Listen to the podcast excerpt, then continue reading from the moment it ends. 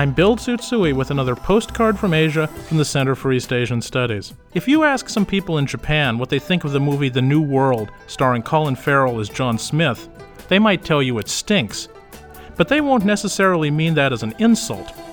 A company that makes aromatherapy machines for homes has developed a fragrance emitting machine to go with this movie. Seven fragrances from rosemary to peppermint are available to be played along with The New World. As characters walk through the woods, for example, a scent of pine may waft through the room.